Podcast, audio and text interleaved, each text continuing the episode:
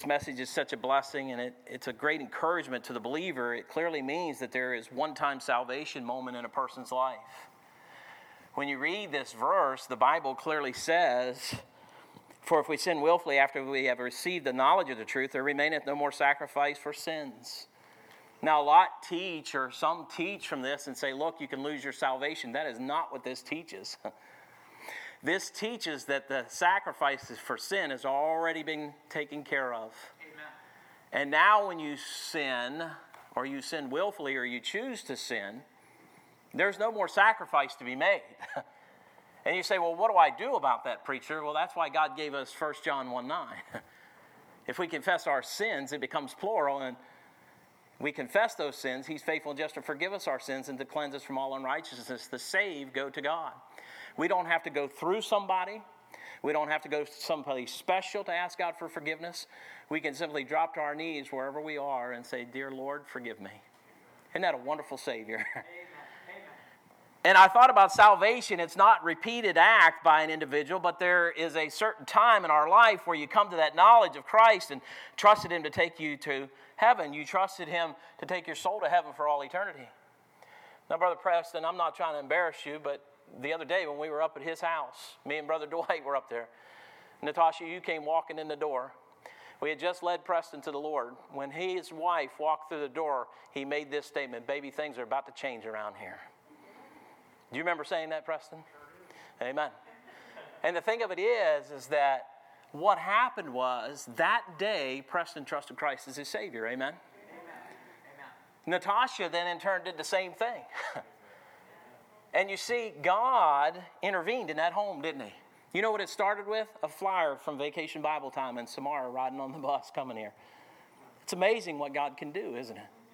Now, God's capable of doing these things, and, and I do believe change occurs in a man's life when he trusts Christ. There's that knowledge of who He is. Now, the Jewish nation was continuing in this Old Testament practice. You know what they wanted to do?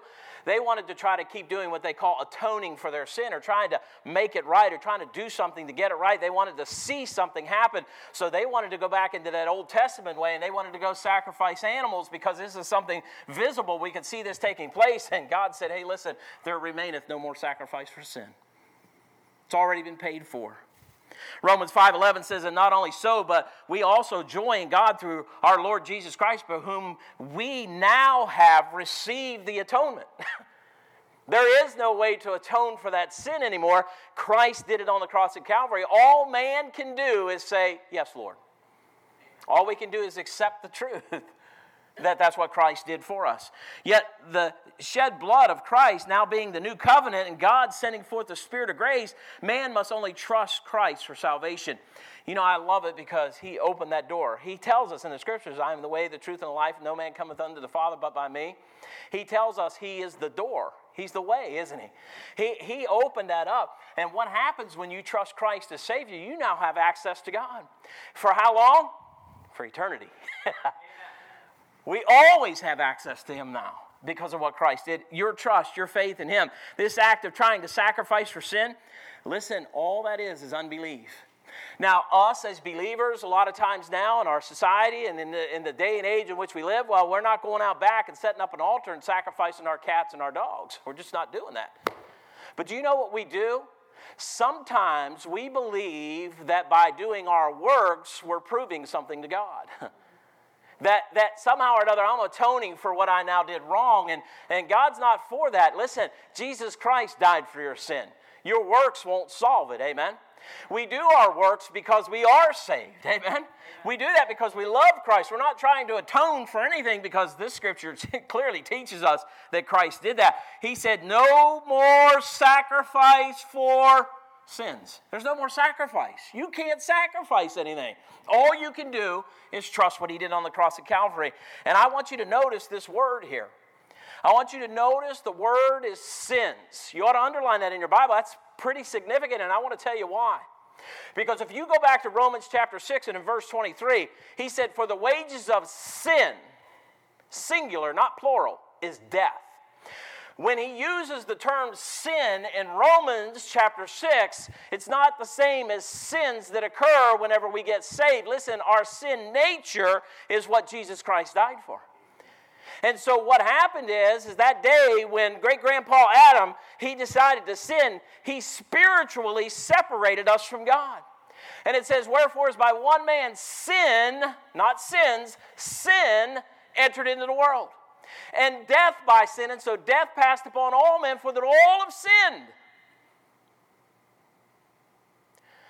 But what he says here is there remaineth no more sacrifice for sins. You can't keep trying to atone for this stuff. It's not going to work. Now, as one who is saved, I want to ask you this question. I want to challenge you as we go through the message. Are you still trying to make sacrifices for your sins? Are you still trying to atone for the things you do wrong? Are you still thinking that there's something you got to do, some sacrifice that you have to make? And by the way, even if you put money in the offering plate, that's not atoning for your sins, amen? And, and, and if you do something and you say, well, preacher, didn't you see me over here? I was over at Sea Line on Saturday and I did all this stuff. Didn't you see me there? That's not going to atone for our sins. The only atonement is Jesus Christ. Amen. That's it. Man, when we come to that place, you can live a much more joyful Christian life. Amen? Amen. And there's joy in the Lord.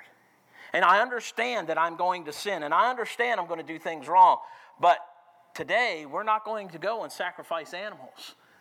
All we can do is drop to our na- knees and say, Lord, please forgive me. I'm confessing my sins. And by the way, we ought to do that every day. You don't have to go through somebody to get that done. You can drop to your knees at your home and you say, Lord, listen, I have sinned against my Heavenly Father. I'm confessing my sins. You say, well, I don't remember. Say, Lord, I don't even remember what I sinned against you about, but I know I have. I'm telling you, keep your heart right with God. Amen? Yeah. Do everything you can to stay close to Him. Now, I think the Lord gives us several reasons here we no longer have a need for blood sacrifices. One of the things that He teaches is something called the knowledge of truth. The knowledge of truth, that word knowledge, and I try to emphasize this in this church often, that word knowledge is just not about what I know. It's a relationship.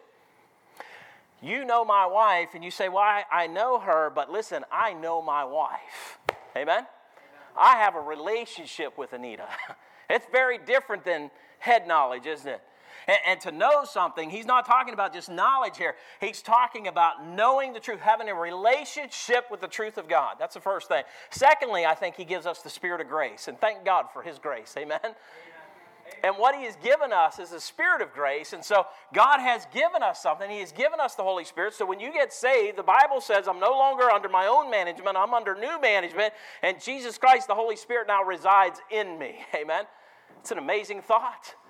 I don't know how God did it, but I know He did, because the day I got saved, I'm going to tell you, Preston, I was just pretty much like you. I remember walking out of that room, and my wife was in there that day, and I thought, I don't know what just happened to me, but man, was it good. And I knew that I was no longer going to hell. October twelfth, nineteen ninety-five. Never forget it. I walked out of that room and I remembered as long as the day is, I said, man, now I'm not going to die and go to hell. And I knew heaven was my home. I didn't even really know what to do after that. I just felt so excited in my heart and in my soul. I just thought, what just happened to me? God got a hold of me. Started to change my life from the inside out. When I look at this, not only that, but the hands of the living God. You got to remember, God's not dead. God's alive. Amen? Jesus Christ is not still hanging on the cross. It says He rose from the grave. Amen? We sing a song, He lives. We sing a song about the tomb is empty. We sing songs about He lives, He lives. Christ Jesus lives today. He walks with me. He talks with me. Amen? And you think about who Christ is. He's alive. He is not just some words in a book. He is the book. Amen? Amen? This book is alive. The Word of God is alive. The truth of Jesus Christ is alive and well today. And listen, Jesus is in the saving business. Amen? Amen. And when I look at this, the knowledge of the truth, and I think about, for if we sin willfully after that we have received the knowledge of the truth, there remaineth no more sacrifices for sins. Look at verse twenty-seven, though. But a certain fearful looking for of judgment and fiery indignation, which shall devour the adversaries. Hey, I want to tell you, truth is powerful, isn't it? Amen. Truth will judge mankind. Jesus Christ said, I am the way, the what? Oh, hold on a minute. So who's going to judge mankind? Jesus is going to do that, isn't he? Jesus is going to judge mankind. Listen, Jesus is our judge. Hey, you, how many of you have watched this thing with Brett Kavanaugh? It's been an exciting ride, hasn't it? You know, he's going to sit on the Supreme Court, and he's going to try to interpret the Constitution of the United States, and he's going to hand down judgments based upon that. But I want you to know, Brett Kavanaugh has a judge. Amen. His name is Jesus Christ. And what I'm sharing with you is, is every one of you sitting in this room today, including myself, will one day stand before my Heavenly Father. Amen? And when I do, I cannot stand up there with the title of Pastor Warnick of Calvary Chapel Baptist Church. I'm merely Bob Warnick standing before my God. And I'm going to give an account. Now, my account is not based on whether I'm saved or unsaved. My account is, is what have I done with so great a salvation that he's given unto me? And it'll either be wood, hay, and stubble, or it'll be precious gold, silver, and stone.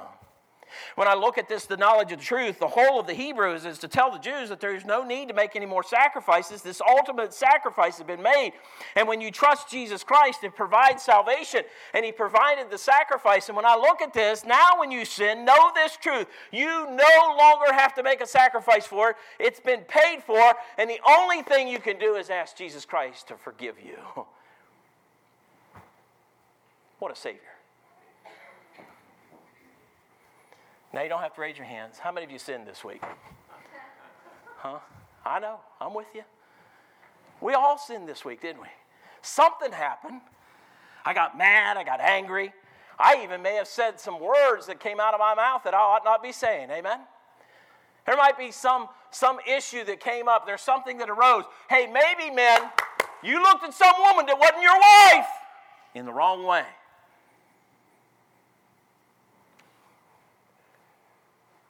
We all sin. Well, Pastor, I feel bad. This isn't about feeling bad. This is called conviction. A standard that God has set, and I'm going against that standard. That's called conviction, amen? Do you know what I ought to do about that? If we confess our what? Sins, he's faithful and just to do what? Forgive us our sins, and he'll cleanse us of that thing. Now, my desire should not be to say, well, I did it. I'm going to do it again. My desire should be, you know what? I did that, but I have the knowledge of truth. I'm not going to do that again. I'm going to keep walking with God. I'm going to get away from this stuff because this stuff's hurting us. This is not helping us. And the closer I get with God, how many of you really enjoy your time with the Lord? Amen? How many of you get close with God sometimes? How many of you get on your knees, you begin to pray, and God reaches down with them everlasting arms and puts them around you, and you know it's you and it's him? Whoo! Man, you talk about exciting. You talk about getting alone with God. You talk about those times that are peaceful. You talk about those times where the burdens of life are lifted. Hey, listen, no man can give that to me, only my Christ. When I look at this, this knowledge of truth, all that you can do is point to Christ and say, Lord, please forgive me. Now, there should be a desire in our heart, an unwillingness to want to sin. You see, for if we sin willfully, isn't that what that says? You ought to underline that in your Bible. For if we sin willfully, that means you made a choice to do this, doesn't it? For if we sin willfully, that means I purposefully went and did this thing. You say, well, you just told me to ask for forgiveness. That's right. And I told you to turn from it and not stay in it. I want you to look in this same book. I've already preached this message a time back, but I want you to look at this. Look at Hebrews chapter six with me real quick. Look at verse four. If you're with me, say amen. Amen. For it is impossible for those who were once enlightened, and have tasted of the heavenly gift and were made partakers of the Holy Ghost, and have tasted the good word of God and the powers of the world to come. Here's the phrase. If they shall fall away, to renew them again unto repentance, seeing they crucify themselves the Son of God afresh and put him to an open shame. Do you know this is another passage that many religions will teach that you can lose your salvation? That's not what that says at all. You know what that says? You can't keep functioning and asking God to forgive you and keep on doing that sin at the same time. It's like putting Christ to an open shame. You know what that open shame was? They whipped him with that can of nine tails, didn't they? They plucked the beard out of his face. They mocked him. They spit on him. They nailed him to a cross. When it says that you put Christ to an open shame, it's like you're crucifying him again. So whenever you sin willfully as a saved person, get a hold of this now. When you sin willfully as a saved person, you're making a choice as if you're just going to nail Jesus Christ back to the cross again. That ought to impact us, amen? That ought to change my mind. That ought to tell me when that sin presents itself, when that temptation is before me, that ought to cause me to say, no way, I'm not doing that. Because when I do that, that's going to separate me in a way that I don't want to be separated. That's going to break my fellowship with God. There's a turning from and unto. And so when I do, and I ask God to forgive me, I'm not to return back to it. You say, preacher, what do I do if I've done that over and over again? Stop it. Get on your knees, ask God to forgive you. And here's the second thing. You don't have the power or strength to stop it. You need Jesus Christ, the Savior, to do that for you. Amen? You need the power of the Holy Spirit in your life. And listen, be ye not drunk with wine, whereas in excess, but be ye filled with uh, what? Spirit. You need to be filled with the Spirit of God. Whenever that temptation is standing before you, listen, pray that you enter not into temptation. Listen, the Spirit is willing, but the flesh is weak. Your flesh is weak. My flesh is weak. We will give in to temptation, but the Spirit of God doesn't want us to. And that is why we have to say, Lord, fill me with the Spirit. Listen, do you believe for a moment that the Holy Spirit of God wants to sin against God? Absolutely not. And when you got saved, you were saved and the Holy Spirit moved into your life and you're making choices. And when you sin willfully, you're sinning against God and you are making a choice. And that choice ought to be, no, Lord, I'm not going to do that again. I'm going to turn away from that. I'm not going to live like that. It's like putting Christ to an open shame. First Corinthians six, nineteen to twenty, what know ye not? Your body is a temple of the Holy Ghost, which is in you, which ye have of God, and ye are not your own, for you've been bought with a price. Therefore glorify God in your body and your spirit, which are God's. I don't belong to myself anymore. I belong to God. And I ought to live my life that way. I ought to ask God every day, God help me. When my son Connor was younger, he was just, I think, about twelve. He got up and he preached a message at Westmoreland Independent Baptist Church. And when he got up and, and preached that message, he began to share with the people. He said, now listen, I want you folks to know every day I get up and I pray, God, help me not to sin today. And he goes, I've not been successful yet. There wasn't a dry eye in that house. Because we're not that successful, are we? Things enter into our lives. Things happen. Situations arise, don't they? And if a twelve-year-old boy can recognize that, how about a thirty-year-old man or a forty-year-old man or a sixty-year-old man or a seventy-year-old man, an eighty-year-old man? How about that? Can I recognize my need to stay close to God? When I look at this, this is the acknowledgement, the insight of this truth, and therefore that insight comes with understanding. You know what it does? It requires simply confession and repentance. It's not hard. It's confession and repentance. That's what it is, confession and repentance. Confession is, I agree with God. Repentance is, I'm going to turn from and unto. Confession is, I agree with God. My agreement is, is God, this is what your word said. God, this is what I did. And God, I need to change that. And God says, you're right, and you confess that. And then you say, Lord, I'm repenting of this. That means that, God, I'm not going to go back to this. I'm going to turn from that and unto you to carry me through. That's the difference. For if we sin willfully, there remaineth no more sacrifice for sins. See, the Bible says that you put off the former conversation, the old man, which is corrupt according to deceitful lust, and that you be renewed in the spirit of your mind. There's a change of thinking. Brother Jim, come on up here.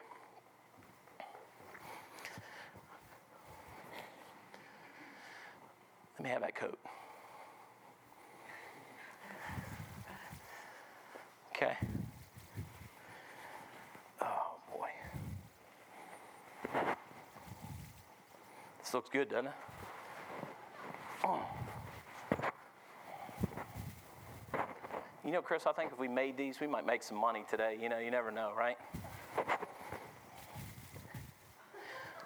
The Bible says that you put off the former conversation, the old man, which is corrupt, according to deceitful us.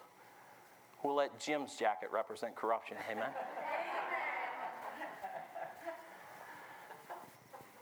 God said that ye put off the former conversation, the old man, which is corrupt, according to deceitful lusts. But he did tell us that you be renewed in the spirit of your mind. Being renewed is taking this and allowing me to filter my life through this. You with me? I need to think like this thinks. That's what I need to do. And then he says that you put on the new man. Okay? So we'll let mine represent the new man. You put on the new man, which is after righteousness and true holiness. Now, Christians, let me tell you what we do. We get saved, and we want to keep on living this way. Right here. This is how we want to live. Now, if I come over to your house, Wade, and I was in visitation, I came over and I had this on, you'd say, Preacher, what are you doing? Maybe, I don't know, maybe you have a jacket like this. And you'd say, Preacher, what are you doing? You know what this is? This is me wanting to have God and the world. And so I want to live how I want to live, but I want God in my life too. I don't want God telling me what to do. See, that's not a change in thinking. That's still maintaining the thinking that you have. So how weird would it be if I showed up through your doorway and I had this coat on and I was walking like this? You say, man, that's weird. What are you doing, preacher? Well, I haven't been renewed in the spirit of my mind. I haven't changed my thinking yet, have I? I want a little bit of the world. I want a little bit of God. A little bit of the world, a little bit of God. You see, if I have a little bit of the world, I can still go have fun. I want a little bit of God because I want people to think I'm a good person. And yet God said that you put off. Isn't that what he said? Put off the former conversation. When I put it off, that means I'm going to get rid of that corruption. Right? I'm going to be renewed in the spirit of my mind, isn't that what it says? And I'm going to put on the new man. There's a putting off, a change in thinking, and a putting on. Are you with me? So the knowledge of truth is something that you've been given by the power of the Holy Spirit of God. And he says that you put on the new man, which after God is created in righteousness and true holiness. There has to be a change of thinking, though. You see, you can't decide, well, I want to be saved and live like the world, too. You see, it just doesn't work. It looks odd even to unbelievers. How many of you know the story of Jonah? Raise your hand if you know the story of Jonah. I know the story of Jonah. How many of you realize that a pagan told Jonah what he was supposed to be doing? How many of you realize that? Right.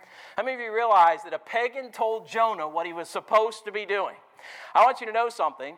When a Christian tries to live, just like I showed you just a moment ago, when he tries to live that way, the pagans in the world, the heathens, the ungodly, the unsaved, see that and say, see, they ain't no different than us. They want to do the things of the world, and they want to try to be in the church at the same time. They ain't nothing but a bunch of what?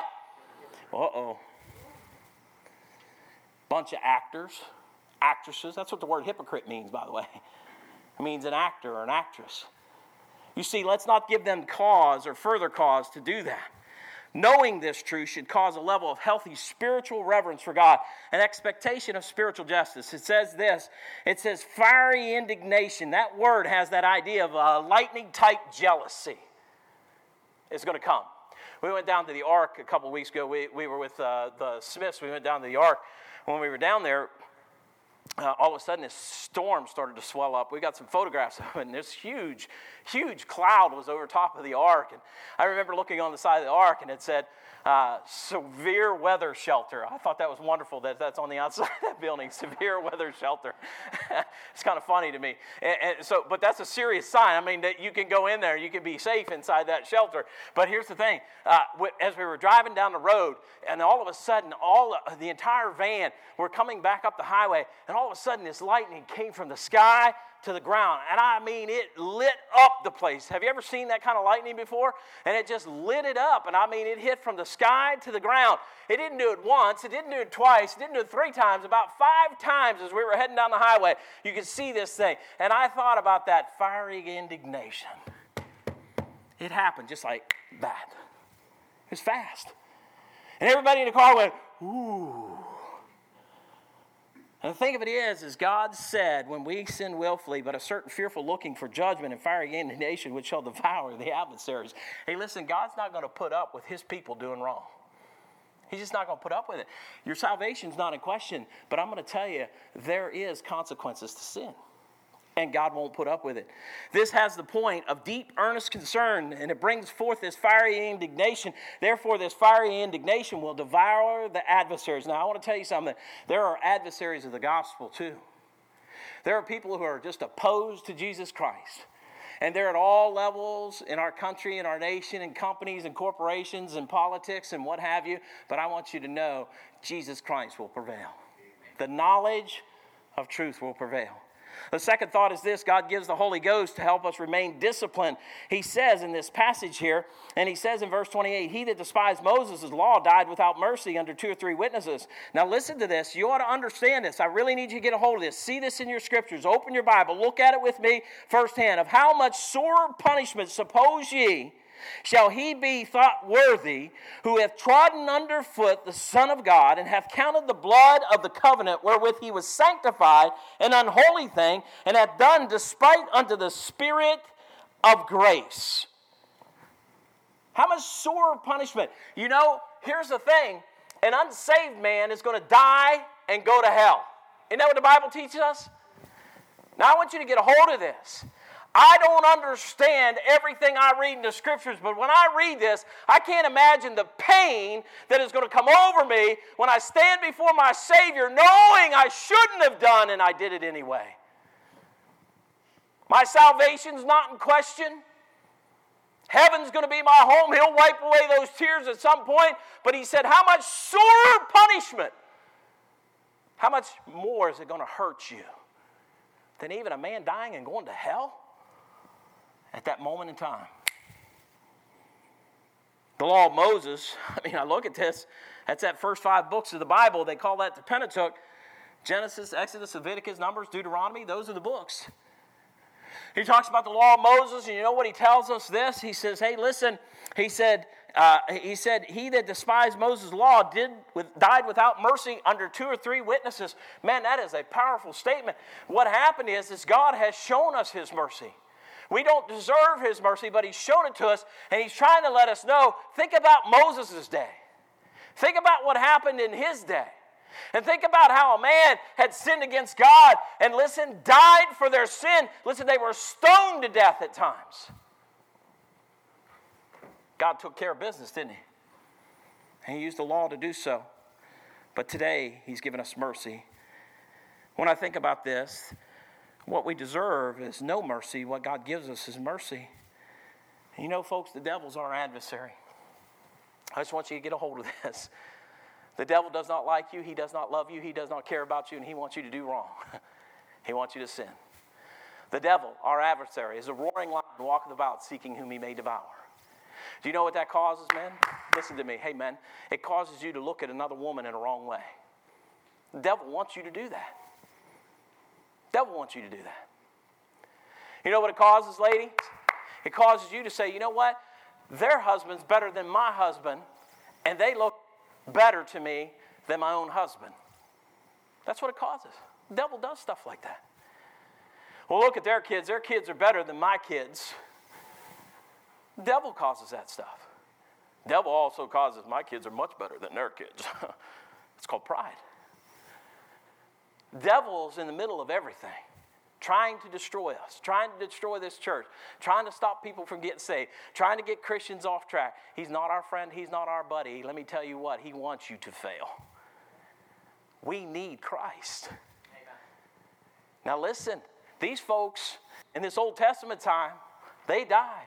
The witness came against them. Do you know what the devil's doing? As a roaring lion walketh about, seeking whom he may devour. Do you know what he does? He is the accuser of the brethren. Do you know he's going to God day and night saying, do you see what that Chris Hunchen did? Huh? He's supposed to be saved. You see what Cody did? He's supposed to be saved. You see what Dave Schlater did? You see what Jimmy Simpson did? Hey, did you see what Preston did? Hey, did you see that? If he's the accuser of the brethren, what's he doing? He's saying that Wade, did you see what Wade did? He's always trying to do what? Accuse the brethren. He's trying to witness against you. He wants you to die. And he wants you to die without Christ, first of all. But those of us that are saved, the only thing he has is to stand there and try to mock God with our behavior. How much sore punishment. I look at this sometimes in Revelation twelve ten, and I heard a voice saying in heaven, now is come salvation and strength in the kingdom of our God and the power of Christ, for the accuser of the brethren is cast down, which accused them before our God day and night. I want you to know the devil has already been judged. And for us to listen to a man that's already been judged is foolishness. When we think about who Satan is, he's trying to get you off track. And he does not want you serving God, and he does not want you doing right. He definitely wants men looking at other women. He definitely wants other women looking at other men. He doesn't want marriage. He doesn't want the family. He doesn't want godly things to be happening in our nation. Listen, he is in the destruction business, and he's going to try to destroy us. But when you're tempted, remember one thing, you're never tempted of God. We're drawn away of our own lust and enticed. And when that happens, I have a choice to make. And the Bible says I can either give in to that temptation or not. And by the way, you say, well, preacher, you just don't know my temptations. And when I read in the scriptures in First Corinthians chapter ten and verse thirteen, it says, there hath no temptation taken us, but such as is common to man. You can't tell me that God doesn't know your temptation, because he does. And it says, there hath no temptation taken us, but such as is common to man. But God is faithful. God's faithful. Listen, who will not suffer you to be tempted above that you're able. You know what? He said, I'll never allow something to enter into your life that I can't help you walk through it. Hey, the devil's out there tempting you, but you have a choice. And when that temptation comes, he said, I'll also make a way to escape that you may be able to bear it. Jesus said, I give you a way out. And it comes down to a choice. So this spirit of grace that we have, be sober, be vigilant, because your adversary, the devil, is a roaring lion, walketh about seeking whom he may devour. And he tells us to be sober, to be vigilant. That's not about alcohol. That's saying stay in your right mind. You know how you stay in your right mind? You put off the former conversation, the old man, which is corrupt according to deceitful lust, and be renewed in the spirit of your mind. You change your thinking. You say, preacher, how am I supposed to change my thinking? You change your thinking by being in the Word of God. That's the spirit of grace. Amen? Amen. He gives you His truth. This is a covenant of God, the New Testament, salvation alone in Christ, for by grace are you saved through faith. As many as I love, I rebuke and chasten. Be zealous, therefore, and repent. And I tell you, even as we partake of the Lord's Supper at times, He tells us, but let a man examine himself, and so let him eat of that bread, and let him drink of that cup. Listen, don't deny your relationship and your fellowship with God because you want to continue in some sin. Get your heart right with God. The Spirit of grace resides in you. God has given you something that the unsaved world does not have. He's given you the Spirit of grace. This is sorrow to God's Spirit. You know, when I choose not to do right, Ephesians four thirty says, it says, and grieve not the Spirit of God. Grieve not the Spirit of God. Grieve not the Spirit of God. Do you understand that the Holy Spirit is the third part of the Trinity? Do you understand He's not an it, it is the third part of God that resides in us? And He makes this statement, grieve not the Spirit of God. The Bible clearly teaches us this. He says, and grieve not the Holy Spirit of God, whereby you are sealed unto the day of redemption. A saved man is sealed by the Spirit of God. God said, don't grieve the Spirit. And listen, I can't stop you from doing it. You're the only one that can make the choice to not grieve the Holy Spirit of God. Boy, we need God's power, don't we? Amen. We need God to intervene in those situations. The Lord's provided us the Spirit of grace, and grace tells you and me that we don't have to pay. We don't have to sacrifice. He's already done all the work. He's looking for confession and repentance. The Spirit of grace. The hands of the living God is the last thing, and I want you to look at this. He said in verse thirty, he said, "For we know him that hath said, Vengeance belongeth unto me, I will recompense, saith the Lord. And again, the Lord shall judge his people." It is a fearful thing to fall into the hands of a living God. I want to share this last thought with you because all will come before the Lord, and there's a day of reckoning. And there's a thing called in the Scriptures, and you find it all through Scriptures, there's a coming day of the Lord. And God will come and judge his people, but God will come and judge this earth too. I want you to turn to Second Peter with me, if you will. Turn to Second Peter chapter three. Second Peter chapter three.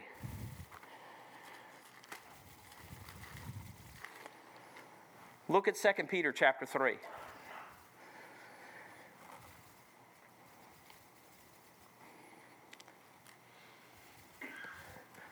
Look at verse ten. The Bible says, "But the day of the Lord will come as a thief in the night." Let me share a story with you real quick. Look at me for just a second. I lived in Loudoun County, Virginia. We were living over in an area, and uh, there was uh, we lived in this apartment. We were up on the third floor of this apartment. So for whatever reason, these kids decided that they were going to come over, and uh, they were going to start putting rocks through windshields and slicing people's tires, and it's always exciting, Cody. And they chose my car multiple times, so I must have yelled at them at some point. But the thing of it is, is that they were coming over, they were slicing tires, they were putting, I mean, literally just rolling off boulders into the windshields of people's cars. So I got really smart, and I thought, well, I'm going to park my car underneath the big light outside. And, and it's right outside my apartment window, so I could see my car. And it's underneath the light. And I thought, man, this is going to be good.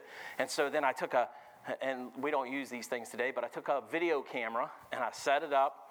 And I put in, I, I know some of you ain't even going to know what this is. I put a V H S tape in there, closed it up, and started recording. Only me and Mike Robbins can remember what those things are, right? V H S tapes. And I remember I'm recording, and so I put it on slow-mo, so you know you get like six hours. So I wait, I'm staying up till midnight, and I'm thinking I got to get up early, but I'm going to stay up till midnight because I'm going to catch these guys on tape is what I'm going to do. I'm going to catch them on tape. When I catch them on tape, we're going to know who they are and all that kind of stuff. So I did that. And every day I tried to get home so that I could park in that spot. And the one night I had to leave work late, and I couldn't get there. So for like a week, they didn't do anything. Didn't even come in there. Did nothing to nobody's car, nothing. About a week later, I get home late from work, and I park the car. And I go to bed, and I'm thinking, ah, it's probably over, you know, not thinking about it much. Go to bed, wake up in the morning, come downstairs. Not only did they slice my tires, they unscrewed the oil plug on the bottom of the car and put a rock through the windshield. Mine and about five, six, seven other cars sitting there. Just crazy. That night, I didn't park under the light. That night, I didn't have the camera out. That night, I went to bed thinking it's over, right? A thief cometh in the night, doesn't he? Why? Because he can do it in the cover of darkness. But I want you to know this is likened unto the coming of Christ. You know what? If you knew when he was coming, you'd be prepared, wouldn't you? See, if you knew when the thief was going to do that, if I knew the thief was coming, see, I could have just caught him on videotape, right? I could have just waited till that very moment at six fifteen p.m. or at nine fifteen p.m. or at three a.m. They're going to be out there, and they're going to be doing this thing, and I'm going to videotape them. I know exactly when they're going to be there, and they're going to get caught.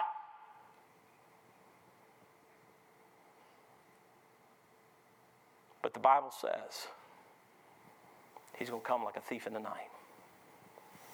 When's he coming, folks? Pastor Reed used to say all the time, Brother Jim, is code red in heaven. We don't know when he's coming. We don't know when he's coming. It says, but the day of the Lord will come as a thief in the night. Look with me.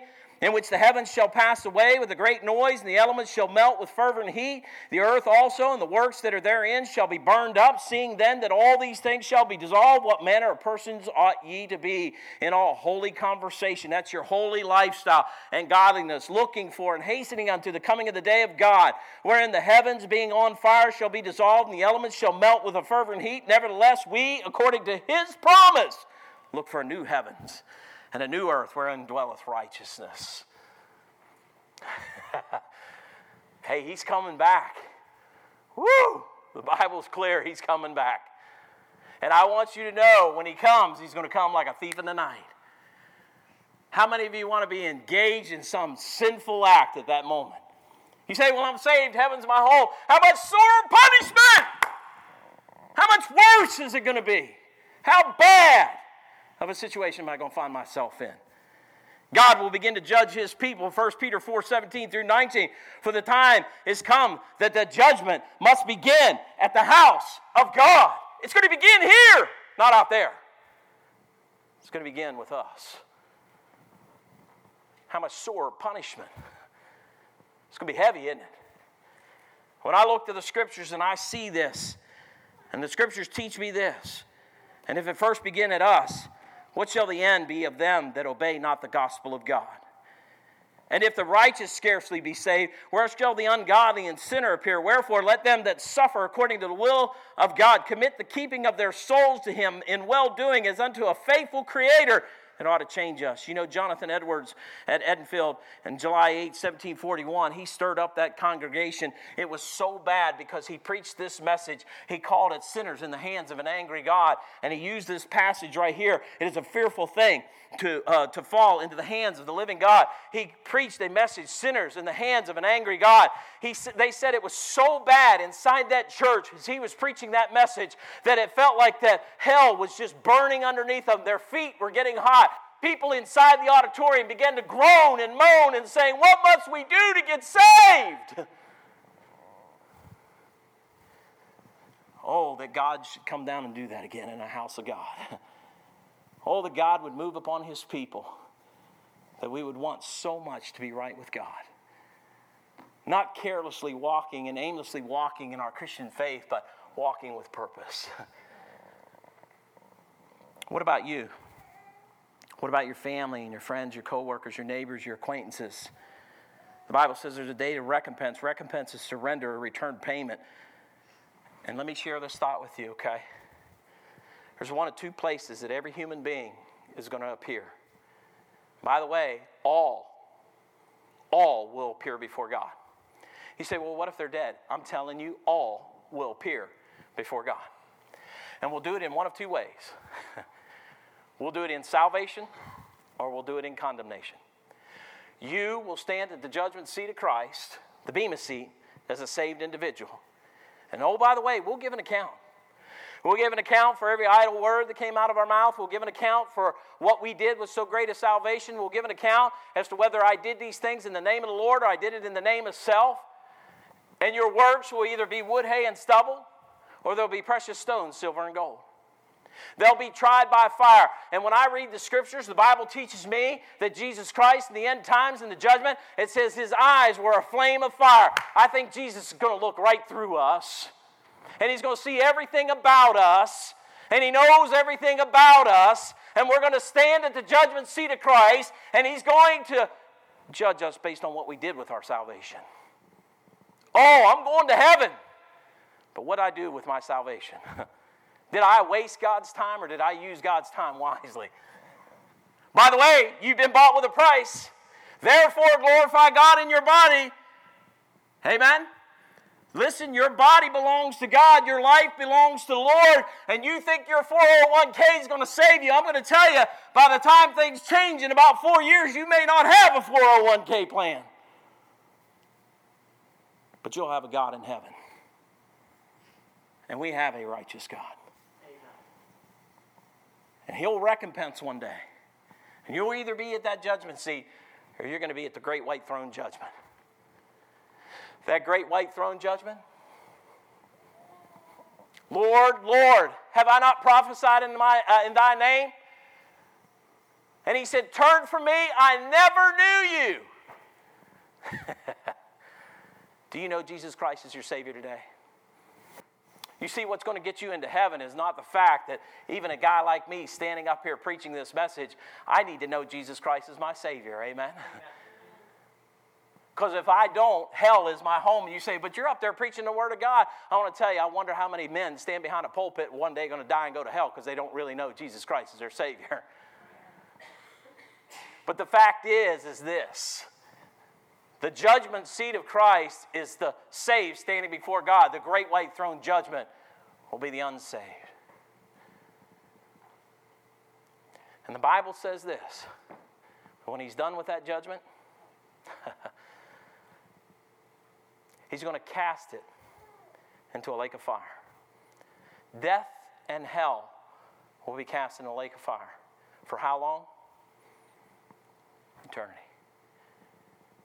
Now, if that read in a billion years, you'll get out.